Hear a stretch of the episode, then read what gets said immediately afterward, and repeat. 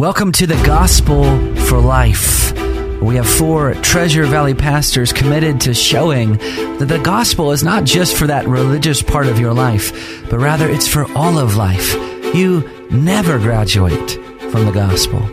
I'm Josh Bales, pastor of the Well Church, here with Russell Herman, pastor at Cloverdale United Reformed Church, Phil Moran, pastor at Christ Presbyterian Church, and Jonathan Van Hugen, pastor at Day Spring United Reformed Church. Now, if you'd like to find out more about us or catch past broadcasts or get information about our annual conference, you can find us at reformationboise.com. All right, welcome back to the show this morning. If we ever needed um, good news, it is certainly in 2020, and it is the greatest of news because we are in this Advent season where we remember the first coming of our Lord Jesus Christ when he came into the world. You know, Philip Schaff, the great historian, said this about Christ coming into the world The entrance of Christ into history is the most momentous of all events. It is the end of the old world and the beginning of the new. Jesus Christ, the God man, the prophet, priest, and king of mankind, is in fact the center and turning point, not only of chronology, but of all history and the key to all its mysteries. And I think as Luke, the gospel writer, opens up um, his book, that's certainly what he has in mind. Um, is is telling us the key to all of history. So here's how Luke chapter one begins. He says, "In the days of Herod, king of Ju- Judea, there was a priest named Zechariah of the division of Abijah, and he had a wife from the daughters of Aaron, and her name was Elizabeth, righteous before God." walking blamelessly in all the commandments and statutes of the Lord, but they had no child, because Elizabeth was barren and both were advanced in years. So why does Luke bother to go through these details at the beginning of his of his book? Well, in in he's setting up Luke is setting up uh, to tell us about John the Baptist, and he's going to begin with the birth of John the Baptist. And John the Baptist is a hugely significant figure. Uh, he's the one who comes to pre- prepare the way for the coming of Jesus. And uh, in in some ways, uh, uh, John is like the he, he's he's the last of the Old Testament prophets who sneaked into the New Testament, but he's really kind of an Old Testament guy. I mean, he's he's a fiery Elijah like figure. Um, in fact, uh, Jesus will say he is a type of Elijah if you'll if you'll accept him yeah. as that mm-hmm. uh, the one who comes to prepare the way for the coming of the Messiah. And uh, what Luke is going to convey to us is the really miraculous uh, birth of John the Baptist, not a virgin birth like Jesus, but uh, but still a miraculous birth. Uh, Zechariah and Elizabeth are advanced in years. Uh, Elizabeth has not had a child. It, and Elizabeth is a cousin of, of Mary. Yes, and, and, and in a way, their story calls to mind Abraham and Sarah in the Old Testament, and who God has made this promise that through your offspring all the world will be blessed, but there's no offspring. Mm-hmm. So we've got Zechariah and Elizabeth in this same kind of situation.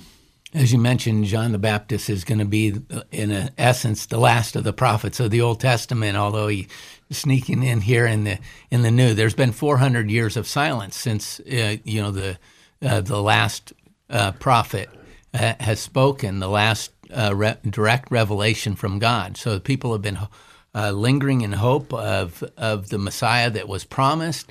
Um, and you know, Mal- the book of Malachi, the last book we have in the Old Testament, ends that the Lord is going to send the prophet Elijah before the great day to turn the hearts of the fathers to the children and the hearts of the children to their fathers, or else he's going to curse the land. Well, uh, we know that God's promised a blessing, uh, and so uh, this was the longing. Now, people were when Jesus showed up, they, they even asked, "Are you the Are you Elijah?" He he said, "No, John the Baptist was. If you can accept that, right? John the Baptist is the one who who has uh, declared, repent for the kingdom of heaven is at hand. He's declaring uh, that the fulfillment of these things in Jesus Christ.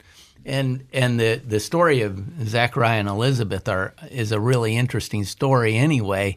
When, as Phil was pointing out, they're advanced in years. Uh, you can imagine Zechariah is uh, a priest that uh, serves at the temple. Actually, he, as you read, Josh, he belonged to the course of Abijah. Now, there were there were duties that were assigned, and they and they would draw these duties by lot. And I, you can imagine Zechariah and Elizabeth. Zechariah saying, "If I ever get the responsibility to serve in this particular way, when I'm there in the holy holies, I'm gonna I'm going to ask for a son." you know, uh-huh. but. Uh, you know, so I mean, here he is advanced in age, and he's being promised uh, a, a son uh, in these early chapters of. Well, in in fact, uh, this opportunity that he gets to go into the holy place and burn incense, and he was drawn by lot, mm-hmm. And uh, it would be among all the among all the priests, and he only serves two weeks out of the year in the actual temple work. Um, and he can only serve in that position. And he once. can only serve in that position. So this is a once in a lifetime thing mm-hmm.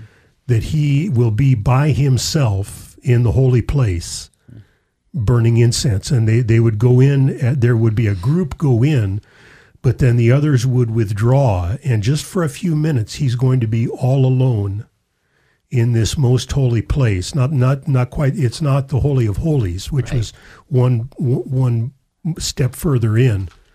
Uh, but it's called the, the most holy place. This is this is a once in a lifetime opportunity uh, for him, and a great a great privilege. When you uh, approach the different gospel accounts, you really have different purposes for each of the gospel writers and, and different styles and different approaches. Um, for when you're in the Gospel of Luke, you know that there are no throwaway lines for Luke. Mm-hmm. Um, he tells you up front. He front loads the Gospel by saying, "I have searched this out carefully, and my intent was to write an orderly account." Yeah. And so for Luke, he's meticulous about what he's including in this account. Um, and so when you have these details, sometimes you look at it and you say, "Well, that seems like that's not necessary for the story." Um, but he writes in in the in verse five or six, I'm sorry, and they were both speaking of Zechariah and Elizabeth, and they were both righteous before God, walking blamelessly in all the commandments and statutes of the Lord. Well, why is he telling us this? Well, he's actually mirroring what's been talked about in, in Deuteronomy 28 it's the covenant blessings that come for obedience. It says, And if you faithfully obey the voice of the Lord your God, being careful to do all his commandments that I command you today, the Lord will your God will see you high above all the nations of the earth. And then it lists all of these blessings. And one of the blessings is, Blessed shall be the fruit of your womb. So you're reading the opening part of, of Luke, and you read, and they were both righteous before God, walking blamelessly in all the commandments and statutes of the Lord. And they had many children and were blessed with many children, is what the Jew would read. Yes. Instinctively in their head for the next sentence. But the next line is the shock. But they had no child because Elizabeth was barren. Mm-hmm. And it's the drama of the story of these are people, of all people, two people from priestly families that are obedient, righteous, faithful, should be under the blessing of God, but they have no children. Mm-hmm. And and as a reader, you're supposed to say, "Well, what's going on? This doesn't make any sense. This isn't how it's supposed to be," which then sets up, I think, the rest of the story for the shock, yeah, if you will. Yeah, and God's glory is going to be manifest in these individuals. We read a different story when the Annunciation is made to uh, Mary, uh, the response of Mary uh, when she says, be it unto me according to your word. Um, Zechariah, when he receives a message, he's met by an angel in the holy place, and he's told that he's going to have a son. His his wife's going to have a son. Instead of uh, he actually evidences a certain amount of doubt. How can this be? He how can I be sure of this? It's the answer that comes back is you know, the angel says, "I'm Gabriel. I stand in the presence of God."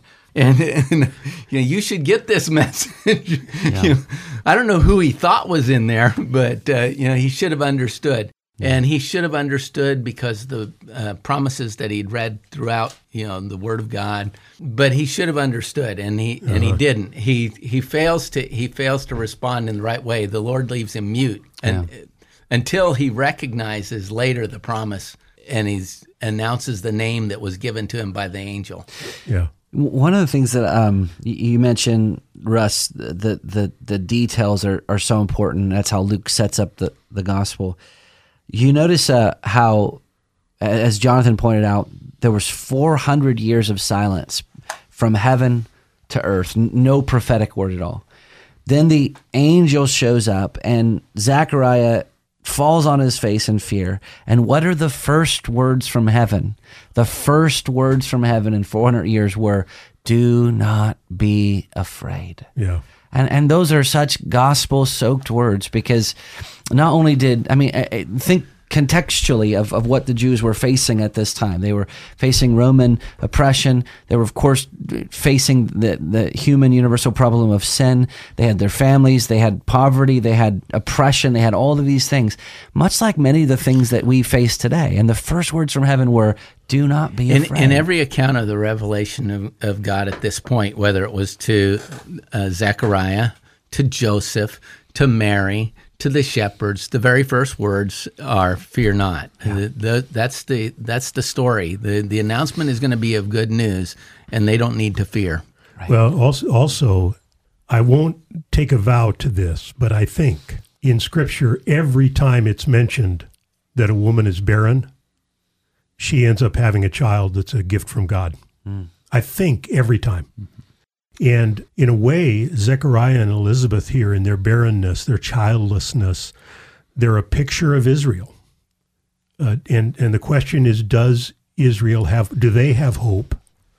Does Israel have hope? Does the world have hope? Remember, they haven't. Israel hasn't heard a word from the Lord in 400 years. And Josh, as you mentioned, they're under Roman oppression. They're being ruled by corrupt King Herod do they have any hope? And God always starts with with a mustard seed of hope. This, and it's interesting. And then here, they've been praying for a son. Yes. Mm-hmm.